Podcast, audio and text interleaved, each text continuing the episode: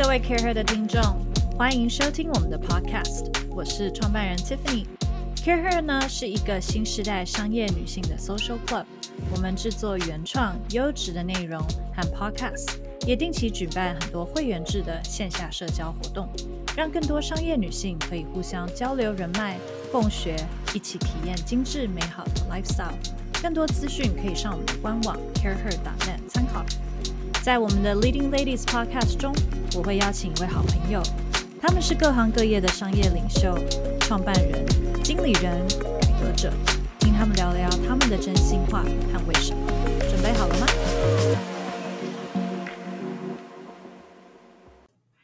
嗨，各位 CAREhER 的朋友，欢迎回到 Leading Ladies 的单元，我是主持人 Tiffany。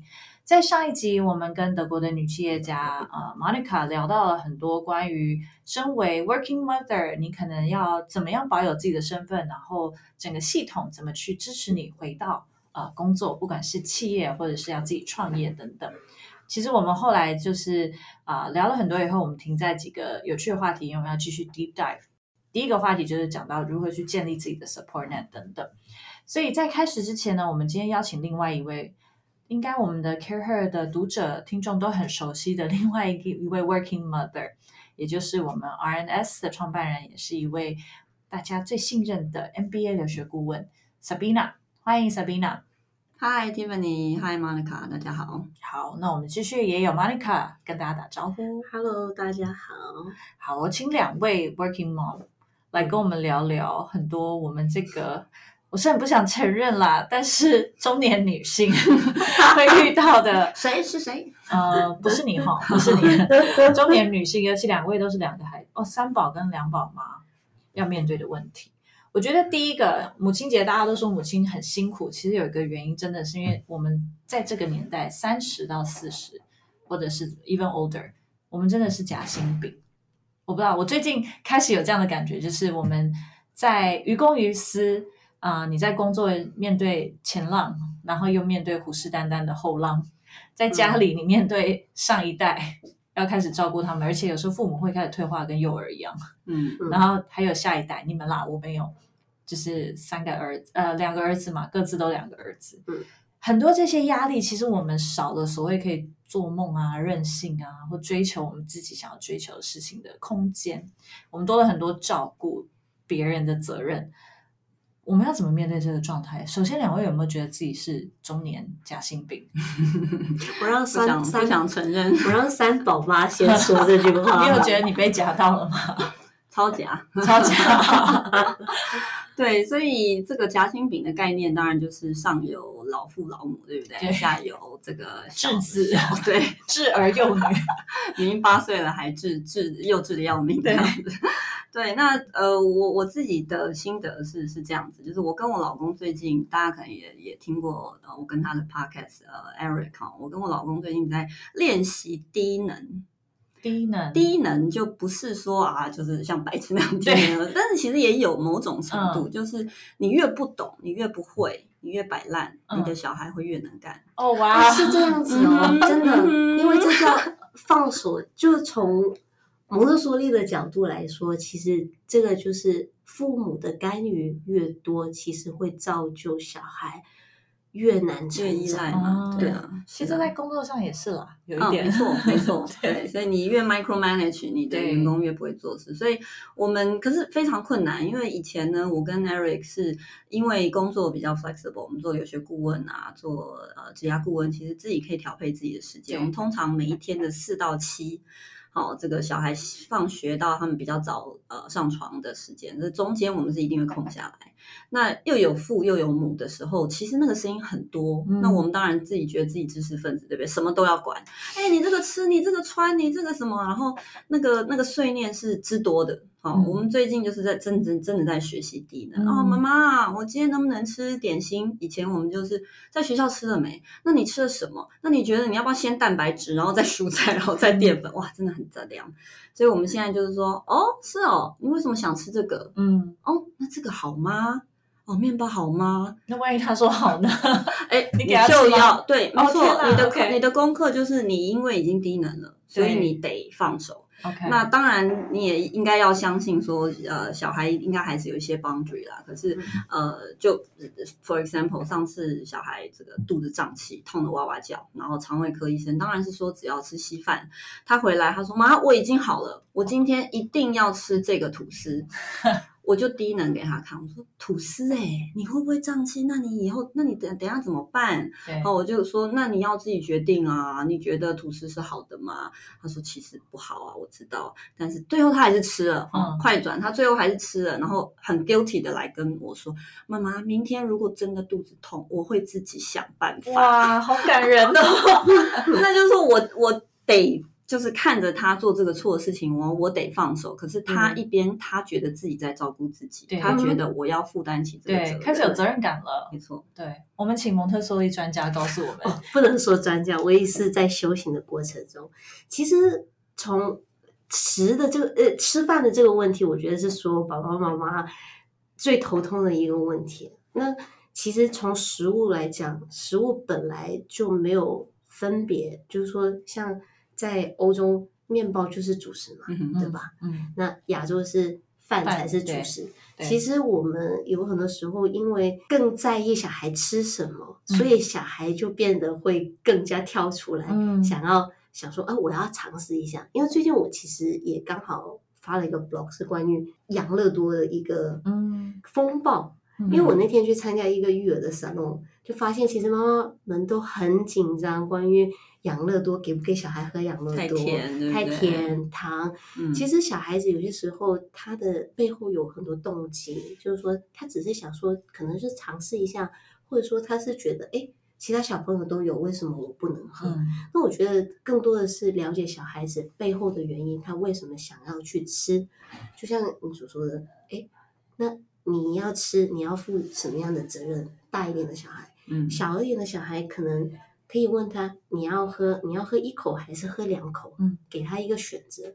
我觉得在育儿的道路真的是没有一个方法可以解决所有的问题，每个小孩都不一样。对，可能要不断的去尝试，不断的去做调整吧。嗯，对对。然后我们讲到老人啊，其实老人也是要低能 哎。我最近发现哇，真的很困难，这集可能不能给爸爸妈妈听到。太困难了。我我我爸妈其实算很好对付的啦，可是就他们也是非常支持我们，只是说偶尔他还是会说，哎，那女儿你什么时候我要去看呃小你的小女儿？那因为她在家，那你的儿子什么时候要来我们家？然后你把事情都都就是为他想，然后想的完完全全的时候。就你就失去了这个低能这个角色，他只会闲了，他变成说，哎，那为什么这个礼拜没来？你不是说每个礼拜要怎样怎样？后来他们开始讲这些的时候，我就会说，哦，是哦，哦，所以上礼拜我们是讲怎么样？哦哦，这样子哦，好，然后甚至就是说，哎，妈妈，如果说这个呃，我大儿子今天回来跟我说他不想去阿公阿妈家，我就不会去；如果他说想去，我们就去。那就变成决定权已经不是在我，我不是一个责任，我不是一个超高能的中间夹心饼，然后来帮大家决定所有帮老的也小的也想的事情，而是哎，我来听他的声音，然后我做这样子的决定，可能会发生，可能不会发生哦，我先讲哦。那但是如果可以的话，我会送去。嗯，那这时候他们就会有一种就是哦，有点 spontaneous，然后哎。我如果真要怪，我也不是怪女儿吧，应该要怪孙子，那我不可能怪孙子嘛，所以就结束了。对，所以其实就是很有智慧在 manage 他们的 expectation，有有点有一点是这样。那你刚刚讲到很多是私生活面，我们在家里要照顾老的少的。那 Monica，比如说现在这种我们中生代在我们的 professional field 在工作上，我们真的面对很多，其实第一个就是很多事情在太换，要学习很多新的东西，我们学习能力可能又没有。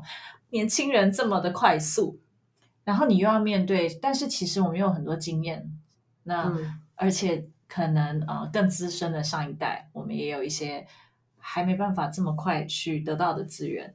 那其实我觉得，对于三四十岁在工作上的人，呃，就是 business woman，其实有很多要处理的一个中生代假薪的一些压力。嗯对，我一直其实觉得女性都是蛮蛮累的一个一个群体，因为在工作里面，就像您所说的。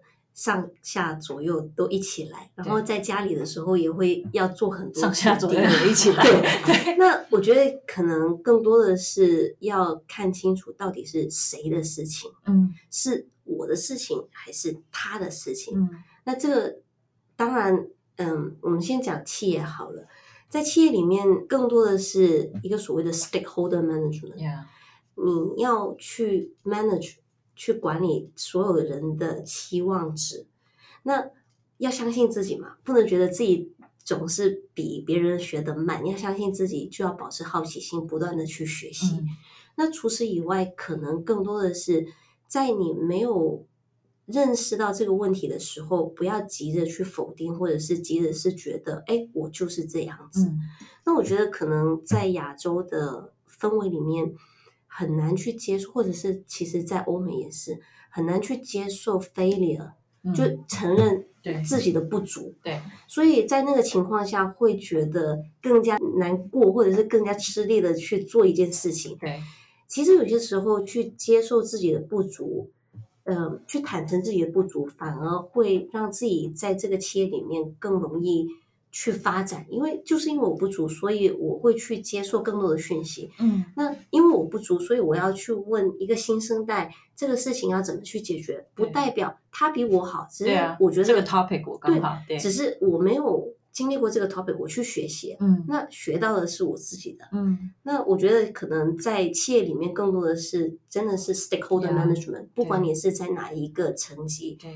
就算你是 CEO，你背后有投资人，你也是一个 stakeholder management 的角色，嗯，更多的是管理各个人的 expectation，嗯，如何在有效的资源里面去做最大化，嗯，如何在有效的资源里面去做一个选择，it's a matter of choice。Yeah，我觉得在家里这个就是一个更复杂的话题，因为跟我先生其实也讲到这个事情，在家里我们有。他的事，我的事，嗯、我们一起的事，那包括 household 家里的家、嗯、家事啊，小孩子的事是一起的事情。那对于小孩子，小孩子有小孩子的事情，他发脾气其实是小孩子的事情。嗯，那我要要先照顾好自己，我才可以去照顾我的小孩。是照顾自己的时候，包括自己的身体啊，包括自己的情绪。其实有些时候你会发现，小孩子发脾气的时候。如果自己的情绪没有照顾好，要去处理孩子的情绪，通常 it doesn't end up well，嗯，通常都不会有好的结果。就是一的不是大家在在争执，或者是爸爸妈妈会用强势的说不能哭，或者是说啊不要这样子，对，那小孩子反而跳得更快。嗯，那如果自己情绪其实照顾好的时候，会更容易陪伴小孩，去帮助他去疏导他的情绪，所谓的低能，对，对，其实很多时候。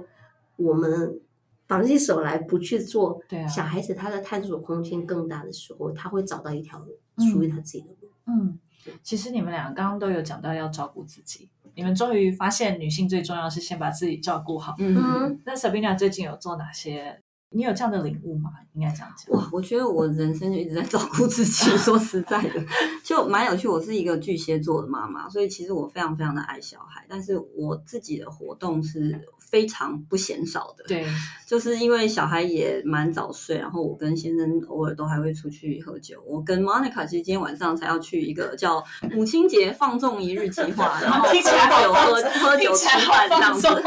对，所以我我觉得我自己照顾自己是做的蛮好的。我我觉得，然后我们曾曾经我跟 Eric 去过一个这个这个教养的讲座，其实他第一、嗯、第一堂课就说，你上一次为自己做 purely 为自己做的事情是什么？嗯、那你看得到那个讲座，大家都是啊愁眉苦脸的爸爸妈妈，嗯、然后实际上大家就会觉得，哦，对啊，我上次为了自己倒一杯咖啡，到底是什么时候？我每天都在泡奶。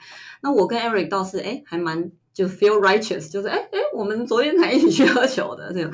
所以我觉得这个照顾自己真的不是自私，而反而是我们在外面找到很多娱乐的力量，然后动力来回来好好的对待小孩，对，然后对待他们是 an adult，嗯，或者是低能，或者是我们在外面有新的学习，甚至也常常跟夫妻朋友，我跟 Monica 跟她老公 Ralph 也一起呃吃吃饭喝酒，也是会聊到小孩的事情，这样子的交流，我觉得是很正向的。对，那我自己照顾自己的方法，第一个就是 alcohol，那这个就是你你你没有任何酒精赞助，每个人自己去找自己喜欢的，你知道茶。酒啊，这这都行。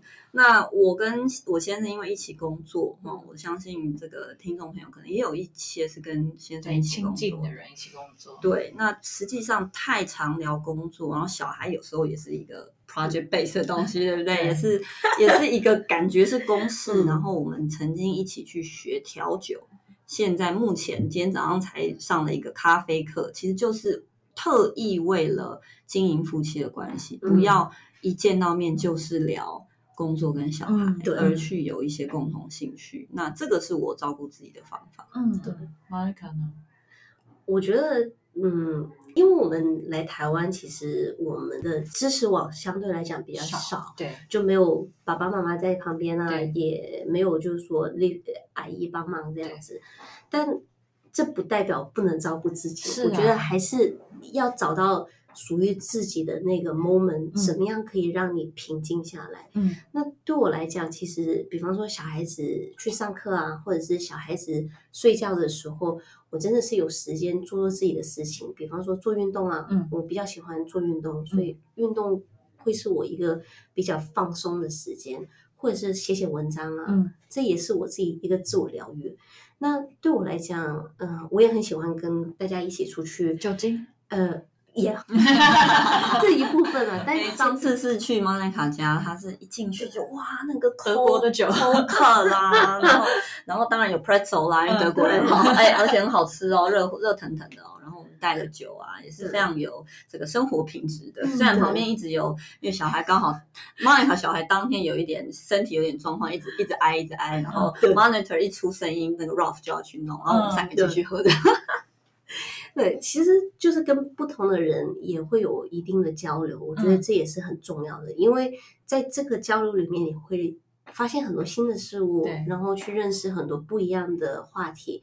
那在我自己的 network 里面，就是说知识网里面有 MBA 的知识网啊，嗯、有创业妈妈啊，嗯、有真的是教养妈妈这一部分啊，嗯、也有真的是不是是酒商酒商 也有不是妈妈的朋友，嗯、我觉得。那当然，嗯、呃，这也是当妈妈以后我自己很深的一个体会，就是一些没有人告诉你当妈妈的事情，那大家都会。告诉你一些很虚的东西，当妈妈很辛苦啊，要好好照顾妈妈。我觉得这都是太虚了，没有 solution，没有人告诉你，哎当妈以后你真的是没有自由。嗯，那种自由是变成是相对的，它不是绝对，不是说，哎、嗯，我今天说走就走，我现在要去吃饭就去吃饭，心理的羁绊。对，对真的是要去安排，但你可以做得到，只是说你要去安排。我觉得这些真的是要跟妈妈朋友聊了以后才会觉得、嗯、啊。大家都是一起这样子过来，真的。我去月子中心看女性朋友的时候，我常常带的礼物是给这个女性朋友的礼物，不是小孩，不是小孩。因为当然，第一我们也不确定她缺什么，然后大家都在送。可是第二是我要提醒她说，OK，接下来所有的人看到你都会问你挤奶了没？小孩好可爱，然后好像一副你不是人，你就是一个 machine 的感觉。我我觉得可能当妈妈以后，还有一个就是你身份的。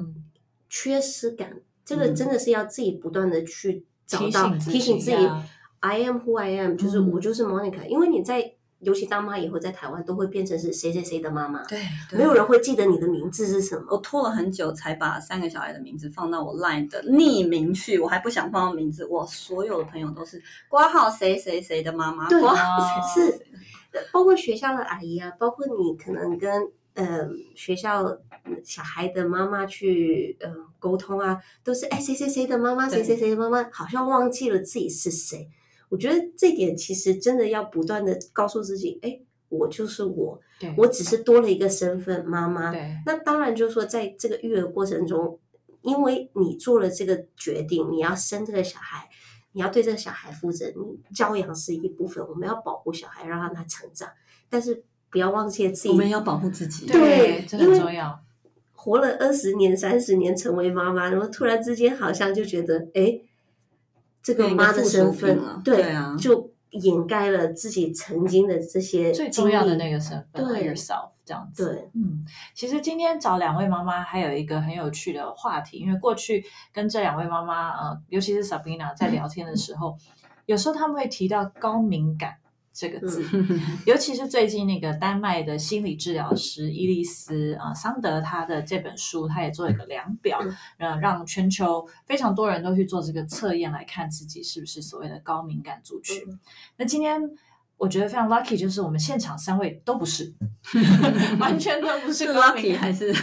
所以其实我们这一集是也要告诉那些不是高敏感的人，你怎么跟高敏感的亲近的人相处，比如说，可能你的伴侣，我知道两位 先生都比较敏感，然后小朋友，甚至可能你的妈妈、长辈、你的家人或你的同事，很有可能他们是高敏感的族群。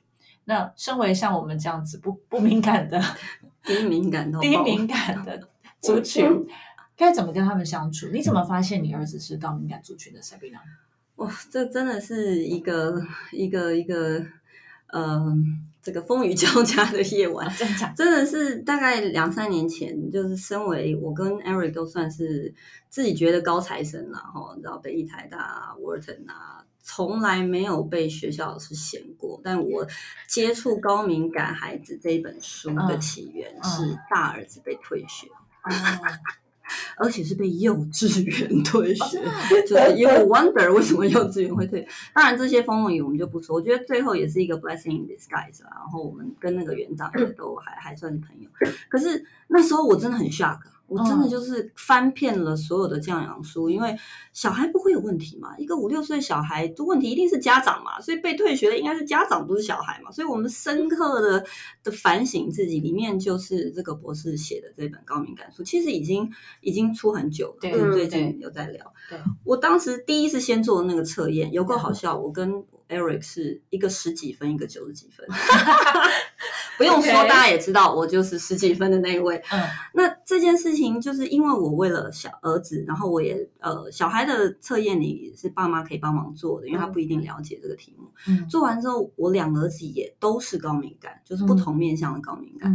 我是看完这一本书，我认真的从我先生跟我两个儿子的角度去看世界。嗯，说实在，这有点 private，但是说实在，我看完之后。有一阵子，我觉得我是有忧郁症的，嗯，因为而且你这辈子没有忧郁症过吧？我应该，而且我 常常听到忧郁症，想说 why？这是到底什么 东西？你看你有够低敏感，对，超低敏感。可那一阵子，当然不是很严重，可是我我。我真的理解说，就是呃，这个别人的呃杯子放的太大声的那个听觉的敏感，然后外面的那个消防车的敏感，跟这个这个呃味道的敏感，跟呃人家讲一句话，你会想说，对对情绪的敏感。我觉得我看完书之后，我被 expose 在我我老公跟小孩的身体里，然后看。从他们的五官来看世界的时候，嗯、因为对我一个从小到大低敏感十几分的人是没有这样子的经验，对，对我来讲非常非常的累，嗯、然后非常的无所适从，嗯，就变成是我小孩讲一句话，我心里闪过十个教养书教我的方法，我不知道要选哪一个，然后我连回一句简单的话，妈妈这个能不能吃，我都想了十种方法，那那个时候真的是。呃，那当然，最后讲回来，就是我觉得低敏感我，我现在当然自己找到自己的 inner peace 啦，有一点就是我了解这些东西，但我尽量还带入自己的乐观啦，自己的低敏感的那个部分，让我自己有办法跟自己相处。可是我的确也变得比较呃体贴或者是敏锐，然后我学会一件事情是不要跟高敏感的人说你不要想太多，这一句话是没有用，而且是一个呃。你你你讲一句，你就是推开他一次，嗯，哦，因为我先生会觉得说，哦，你叫我不要想太多，对你很乐观，你不了解我的问题，那我去找别人讲，嗯，或者是那我不要讲，嗯，我小孩也是一样，就哦，妈妈不懂，妈妈不了解我，要么就生气，要么就闷在心里，这句话是不同理的。那我那我们要怎么回答？你可以问他为什么。因为你不懂嘛，你不懂为什么他现在这么难过。当然，小孩不一定会讲，可是你至少你要有那个 gesture，就是 I care，so I want to listen。I don't understand，but I care。嗯嗯，陪伴同理。因为其实高敏感，我觉得是这几年，尤其在小孩子的身上，就小孩子这个育儿的风气里面，会被贴标签最多的一个话题，就是二年小孩是高敏感，我的小孩是高敏感。因为我自己本身是很不喜欢贴标签这个事情，嗯、所以我没有去想到所谓的高敏感跟低敏感。对我自己来讲，我发现，哎，其实我的小孩子是敏感族群，是因为我们小孩子要升幼儿园的时候，他有一个学校是有小班跟大班，嗯、就是小学校跟大学校。那因为一直都觉得其实哥哥是蛮温的一个小孩，但是他确实是蛮内敛，嗯，他不太喜欢表达他自己的情绪。我觉得其实每个小孩都有不一样的特性嘛，那他不一样的特性，我就按照他的特性来去培养他就可以了。有些时候像我哥哥哭的时候，他可以哭很长的时间，像半小时、一个小时，那我会觉得哦。我说陪伴他就好，不是所有小孩都是这样子嘛？嗯、对，一直都没有意识到，直到学校的就托婴的阿姨就说：“哎，其实哥哥可能会去小的学校，环境会比较好，因为人比较少啊，大家会可以关注到他情绪，觉得可能学校不是这样，就像小花一样，不能一下子把那个苗放到大的盆栽里面，它会长、嗯、长得长不出来，要慢慢的、慢慢的。然后我就觉得，哎。”难道我小孩真的是敏感敏感的小孩吗？嗯、因为他确实不喜欢人多的地方，他确实对声音很敏感。嗯、后来我发现，哎，其实确实是，也许我的小孩他就是一个敏感的个性。嗯、后来我就在回想，原来爸爸也是这个个性，两位的爸爸都是都是，但是跟爸爸在一起，因为都十几年了，觉得哎呀。这就是他的他的个性，嗯、他的 trait 就是这样子。嗯、那我们能做的其实就是接受跟陪伴，嗯，因为你没办法改变对方嘛，你没办法改变小孩，没办法改变先生，只能是接受他。嗯，能改变的只有改变自己嘛。那我既然选择了跟这个先生在一起一一起生活，那我就只能接受他。以你刚刚讲到这个话题，我忽然想到，以前我们在上海住的时候，因为。都会很吵嘛。我们住在高，就是呃十七还是十八，我就忘记了。然后离高架，我们叫高架，哦、高架就是很近，highway 有，其实有段距离。嗯、我是听不到车开过的声音。我老公一直说，哦，我晚上没办法睡觉，因为那声音就是很吵。我想说，吵什么啊？不是这个。窗户已经是 double layer，嗯，后来我们隔隔音，后来我们又去装了另外一个 double layer，就是变成是 four layer。我想说也太安静了吧，然后我一直想有很吵吗？嗯，后来发现其实因为爸爸其实对声音还真的是很敏感，嗯，所以对他来讲就是刺激到他不舒服的，对，这就是他的 trait，对吧？那我觉得他们是属于敏感的族群，但不代表。这个是不好的东西，不代表这个是他的弱点，而是这就是他的个性。嗯、我们只需要帮他把这个个性保护好，或者是说陪伴他，让他慢慢的去慢慢的开，慢慢慢慢打开自己，然后用不一样的方式去跟他沟通。对，我觉得小孩像哥哥，因为他对声音很敏感，所以可能很多时候他是用听觉来去做导向，但又不能太大声。哦，所以就可能在讲话的时候要比较温柔啊，嗯，嗯，或者是说家里的环境就是比较安静啊。嗯，那他哭的时候时间很长，嗯，其实没有办法跟小孩说不要哭，对，因为通常小孩说不要哭，嗯，那个对，几乎是无效。所以可能更多的是哥哥现在因为快到三岁，其实他语言能力已经出来了，很多时候问他，哎。为什么？你刚刚我看到你有难过，嗯，是因为这个原因还是那个原因？嗯、就帮他、嗯、帮他说出他的情绪。像有些时候他会说：“妈妈，我会有点难过。”或者是“妈妈，你刚刚这样子我，我我不开心。”那他能说出来，我觉得其实也是他在学习的一个过程。嗯，对。我觉得刚刚两位都讲很好，一个就是。我们理解他们的状态，尤其你讲到高敏感的这件事情，最不能讲的就是不要想太多。那我觉得这个同样 apply 除了跟你的亲近的人、家人，跟在工作上也是。有的时候你跟同事也是很常在相处，或者是跟你的整个 team，有的时候你也很容易就是你看得出来一个人有没有在紧张。对，那讲不要想太多这句话的确，我现在理解了，因为你现在说你他会觉得被 push away，对，你不理解他。我觉得还有一个蛮有趣的事情，就是我们要怎么样？我觉得怎么样培育敏锐度，而不是敏感这件事情，也是一个呃可以去聊一聊。因为我觉得之前跟 Sabina 聊过，敏锐其实可以培养的，嗯，就是开始你去懂得观察每个人看世界的方式不一样，嗯，你开始同理别人了。所以我觉得敏锐这件事情，有没有什么样的想法呢？我我自己其实还是不太敏锐啊，说实在的。那但是我因为毕竟是顾问嘛，顾问还是得有一定的敏锐度。就是 over the years，我自己也在学习。我做了十年的顾问，职业顾问大概做了三年。我觉得服务业可能每个产业都需要，我觉得特别是服务业，你你还是得对你的客户有一个敏锐度在。譬如说，有一些学生是真的，我的学生啊，是真的很适合这个放养制的。也就是说，你越放有点低能嘛，嗯、就是你越放，他越会自己去。你他他说要做一个 timeline，你就听得出来他是比较比较想要按部就班的。你就说哦，好啊，你做，我来帮你看。嗯、那如果你帮他做，他就会一改再改，或者是就算是你做。嗯顾问做出来，他可能也不会 honor，因为他自己的 schedule 我也没办法定，所以我现在很常跟学生说，我们以前都会帮学生做 timeline，但是最后不遵守的都是学生，所以你要不要试着自己做，我来帮你看 double check。那有一些人就是没办法放养的。那他的他呃这种的的可能呃，因为我们也做美国大学的申请，所以这些高中生有时候是爸妈太能干，嗯，就像我们刚刚讲的高能，就是从小到大安排太多事了，所以很多时候你问他，哎，为什么做这个社团？为什么选这个课？不知道，爸爸妈妈叫我做的啊。好，那当然也也会造就成，我觉得事情都有好坏，就是小孩子还蛮天真烂漫的，然后也蛮能呃适应的，所以顾问就需要有一点。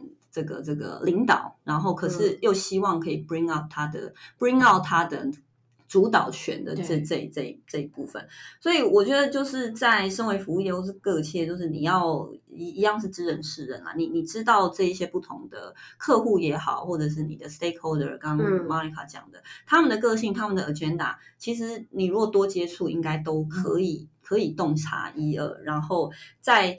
呃，把自己的 agenda 放进去，然后共同创造出一个 common goal 的时候，不管是呃顾问对学生，还是爸妈对小孩，还是这个大老板对二老板对下属，其实就是一样嘛，把大家的 agenda 摆摆在一起，发现最小公倍数、最大。公因数的这个角度去，我觉得这个敏锐度还是各行各业都都需要有的，都培养得出来的，嗯。我觉得其实有些时候，working mom 行程很多，然后事情很多的时候，一个不小心就会，哎，我来帮你决定，这是最快的，我来帮你做，对，我我去做这个事情。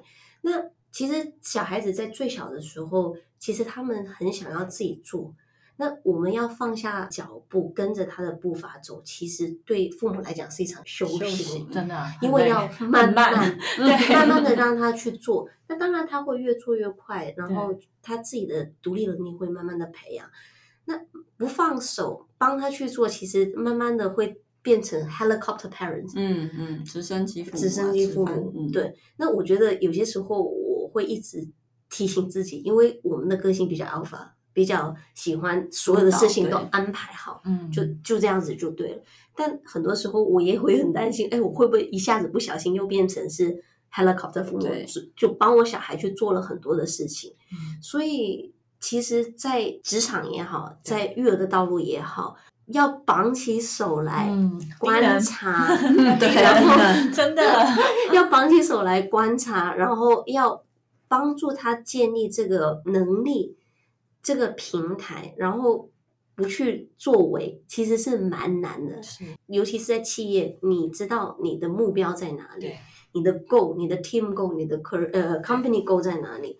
但在这个情况下，你要怎么样鼓励你的员工？我要自发的去做这个事情，而不是我所有的事情都帮你去安排好。越 micromanage，其实就越难去让员工发挥最大化嘛。对，就是员工越难去自己觉得，哎，这个是我应该去做的，而变成是说，啊，老板叫我做，我就去做。嗯，对。那你也希望你的工作越来越轻松，不是越来越难嘛？对。也所以你就让员工更加努力的自己去做，对，怎么样去规划这个大原则？对，我觉得是要掌握大原则。其实我妈讲，掌握大原则，然后释放大空间。那这件事情真的很困难。我们举一个例子。呃，最近我两个儿子在吵架，六岁跟八岁，然后 我真的就是看到了我低能的优点的好处，就是我们其实有一些大原则，他们都平常都听得进去，可是你很碎念的时候，那些大原则会。会被 dilute 的，对，好。那上次他们在吵说，妈，那个我们有一个乐高，乐高 set，哦，乐高很厉害，是一个非常厉害的公司，他做了一个西洋棋的 set，嗯，所以是你用乐高拼棋盘跟那个棋子，然后小孩可以下，嗯，所以这个寓教于乐非常多。可是他们两个兄弟搞不拢的就是谁拼多少，然后上次在讲，妈，他已经拼了一半的棋盘，现在又怎样怎样，我又不能拆掉，我们就真的两手一摊，就说，那你觉得怎么办？他问我说：“妈，怎么办？你帮我想。”我说：“那你觉得怎么办？”后来我小儿子哦气到，他就走上去，然后走上去的时候，他还落下一句，就是我们平常常讲：“我上去冷静一下。”哇，真的太有趣了。然后好，大儿子就在旁边看看书，然后小儿子忽然走下来。然后就说：“我冷静好了，妈妈，你先讲，我们现在这个情况是怎么样？你说你有没有好的解决方法？因为我们平常偶尔就是会说，嗯、那你你先说你的解决方法是什么？第二个人你再说，然后再讨论。因为那一天晚上我过了一个大家都在吵，但是非常开心的晚上，我就演就是见到说他们。”有听到了一些大原则，然后有自己使用了，虽然最后还是搞不懂，但是中间的那个过程，我觉得又没有打架，又没有脏话，然后两个男生在那边呃。面红耳赤，但是你你你分析一句，我分析一句，嗯、你退一步，我让一步，然后最后呃虽然没结论，可是那个过程我觉得很有趣。那到了企业其实就是一样嘛。如果一个我觉得反问呢、欸，就你刚刚那个反问真的不容易。嗯，对。到了企业，如果说老板平常就是会说，OK，这个 presentation，你知道说到了 director level 要 pitch，你应该要先讲 top down。大概讲到这边，你真的会说，所有人，所有你的下属拿 presentation 给你看，你就要一个一个改吗？嗯、说你这样没有 top down 啊，怎样怎样怎样？还是说你就是放一个空间，然后最后说，哎，那你自己觉得这个 presentation 现在这样，你觉得有我们上次讲的 pitch 的思维吗？对、嗯，光这样一句话，一个 open end，你让员工自己去梳理，让他讲出他做的功课，搞不好他最后的成品没那么好，可是他的功课。做的功课的那个部分是好的，你可以在中间来来教他，不是说最后看到成品改改改改改，然后说啊，你这样八十分而已，这样六十分而已，这些错的你去那 process 你都不知道了。对啊，对，这是真的。最后要问两位妈妈，因为两位都是属于啊、呃、低敏感，那其实都是很 growth mindset 很低敏感的。那其实刚刚 Monica 也讲到，你们搬到台湾以后，所有的。Support Net 也是重新在建立，嗯，那两位也都是很积极的在啊、呃、去 build 自己的 Support Net，尤其对 Carrier 来说，我们一直都很希望啊、呃、所有的商业女性 Business Woman 能够有自己的 Support Net 去完成，帮助自己完成更多的事情。你们怎么会怎么形容你们现在的 Support Net，以及你们怎么去 build 这个 Support Net？呃，我我自己的 support，我我可能是我我老公真的很好聊了，他也是一个好奇心十足的人。那其实 Tiffany 跟 Monica 也都是我平常会请教的对象，就是呃，你身边会有一些你觉得 like-minded 的，然后你。只觉得跟你差不多 IQ 的，然后差不多可以去呃这个沟通的频率很相像的人，嗯、我觉得这个都有。那倒不一定要真的 identify 说，OK，Tiffany，你现在就是我的 mentor，然后我以后就怎么样怎么样，嗯、而是这比较自然。那我老公的确很很什么东西都很有好奇心，都能聊。对，我常常就是会会直接问他。那我可以 share 一下，是我帮学生在想 mentor system 的这件事情，嗯、就是我们有高中生升大学的那个族群，也有这个二十几岁、二十七八岁申请 MBA 的这个族群，甚至毕业之后也会找我，不管是找工作或者是这个平常去去吃喝玩乐。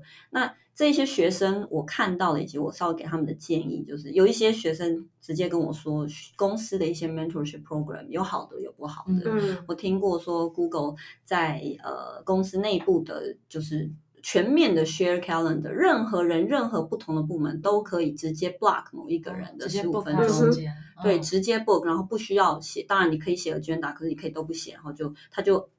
无条件的，每一个礼拜需要让出一些时间给这样的人，那我就会跟这些学生说啊，你不是每个人都在这样的公司，你自己也可以用类似的方法，在不同的，比如说公司也会办一些 clubs 嘛，也会办一些什么品酒的活动，team bonding，team 呃，就是这个 event 啊，那你可以去认识一些人，然后所以。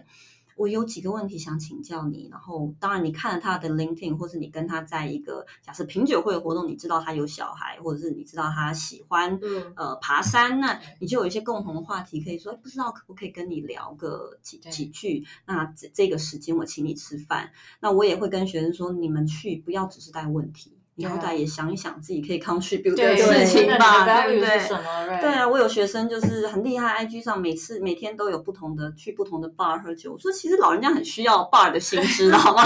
只是我们不敢问。那所以你自己可以聊到啊，你自己可以说，哎，我上去这个 bar，我觉得你喜欢 whisky，对不对？我介绍你几个 bar。那这这些我觉得就是至少让对方觉得你是有趣的，好 hang out 的嘛。他们其实他们不需要你请客或者是请酒，他们也。觉得很奇怪，对不对？因为他们都比较有能力。可是这些资讯、这些年轻人的东西，或者是这个他假设他在里面忽然跟你聊的，哎，Clubhouse 到底是什么？最近看一些年轻人在用，你就算不知道，你可以会后帮他稍微对啊，research 一下，然后跟他说，哎，我有一个朋友写了一个 Medium about Clubhouse，你要不要看？那如果你比较想要省时间，你可以看这个。我觉得这都是一些很贴心的举动。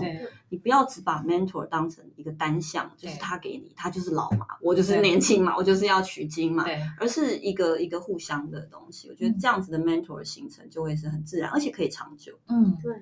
而且我觉得可能刚像 Sabina 刚刚讲的，就是不要太利益为导向，就是为了找 mentor 而找 mentor，因为这种关系其实蛮难长久的。而是真的是说，哎，我带着这份好奇，去在这个话题里面跟这个人去聊天，去想要知道更多的讯息。那我觉得可能在 MBA 的这个群，包括你的学生，可能更多会有这种想法。但我目前来了台湾这么多年，在企业有些沟通，确实在企业里面，大家都不太谈论一些比较有趣的话题。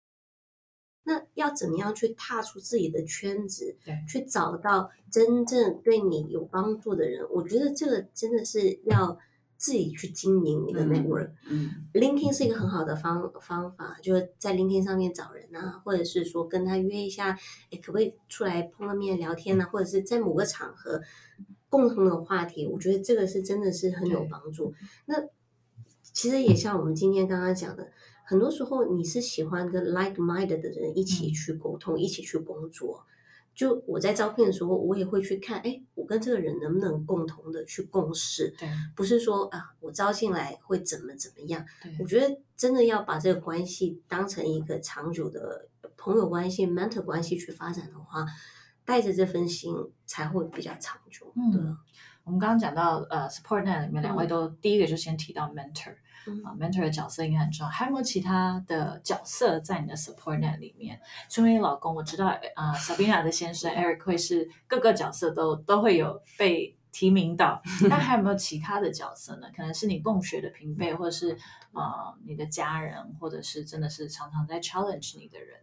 我觉得每个人可能都都可以去找一些自己的 community 哈、嗯。那这个 community 当然，其实我觉得很多人在申请 MBA 的时候，就是为了要进入这个 community。对 MBA 是一个蛮有趣的世界，就是我常跟学生讲说，哎，我们其实也有一点 arrogant 啦，因为如果在外面认识的互相就会说，哎，你哪一哪一个学校毕业？哦，你是 Anderson MBA，哦，你是 Harvard MBA，我是 Wharton 呢，我零九年，哦，你一一七年，哦，suddenly 好像就变成。很 close 的朋友。我觉得这是 Monica 是 LBS，就是我甚至也不知道是哪一年。其实哇，一讲起来就好像有一个瞬间拉近距离，对共同的那个回忆。嗯、那其实有一些 community，我觉得是优质的。你当然自己呃 CAREhER 是一个很优质的 community。谢谢，算上道啊，当然了，这个对不对？这个是大家都知道的。我跟 Monica 五月二十九也是要一起去瑜伽，对啊，我觉得就是你办活动，我们会知道说有品质，也有学习，嗯、也也也是有趣，然后也有 alcohol，呃。有这次有，感谢感谢。对，那我这个其实很多我的学生也有去类似的 ISEC 啊，或者是这个 Toastmaster 啊，有有 Jumpstart 是一个比较新的啊。然后我自己有办 Leap Workshop 啊。我们其实 MBA 的校友每个月也会来，很多人来参加我的 MBA Luncheon 呢。其实就是你找到了一个你喜欢的族群，甚至我也听过很多人在这个。办 wine tasting 也找到一些 mentor，、嗯、就是你不一定要去什么 EMBA、MBA，你自己可以找到。又去的去的时候，当然。你有一点点 drag yourself out，但是去的时候也会有不同的学习，也觉得好玩。对，然后当然不要是太强迫自己，因为毕竟又不长远嘛。对。可是你可以去找一些这样子的 community 来刺激自己。我觉得像嗯 CAREhER 跟 Jumpstart Leap Workshop 都是跨产业。我觉得跨产业是一个比较在你 day to day life 很难碰到的领域。那我也听到很多 CAREhER 的会员说，哇，我在这个里面遇到一个。我从来不知道企业家第二代是这样想的，或是我从来不知道药厂是这样子的 organizational structure。那这样子的刺激，其实啊，我最近也还在做食疗，我们食疗老师也是跟我说，呃，不停的接触新的事物，就是人不老以及快乐的泉源。对对，包括其实一些 sports club 啊，台湾有很多。不同主题的三铁、三铁、对潜水，对啊，这些其实这些其实也是一个 network 的一个很好的方法，因为这些人其实当然你你要自己喜欢这个运动，或者是觉得想要了解这个运动，像公路车啊，台湾公路车这个群体也是蛮大的，我觉得在这不一样的群体，包括。妈妈群啊，小孩子上幼儿园的那个妈妈群啊，嗯、其实你真的是可以找到很多你的 support net，、嗯、不一定是 mentor，因为有些时候讲 mentor 就感觉好像好老的感觉，比较沉重啦。对，是真的会有一种责任感。对对，那互相学习，对，互相学习，共学，就是呃，共学啊，一起就是修行啊，或者是 explore 的群体。对对，好。我们今天非常谢谢两位非常 active 的妈妈，我觉得，呃，从你们俩身上真的看到很多，就是第一个，我们不管再忙碌，有多少不同的身份，其实不要忘记自己最原始那个身份，嗯、就是你自己。就是晚上边泡奶的时候，要边倒一杯红酒，这这个画面真的没有被酒商 赞助，谢谢大家。然后我觉得很重要，这两位都有讲到，我们也去理解啊、呃，不同族群跟我们的不一样，然后我们去试着理解他们的世界，让这个沟通更顺利。那最后当然就是去培养自己的 support net，因为我们其实很多时候不需要孤单一个人，呃，从别人的身上你可以找到一些能量去充电。然后非常谢谢两位妈妈，我们也很期待之后可以再跟大家讨论有趣的议题。对啊，期待，谢谢。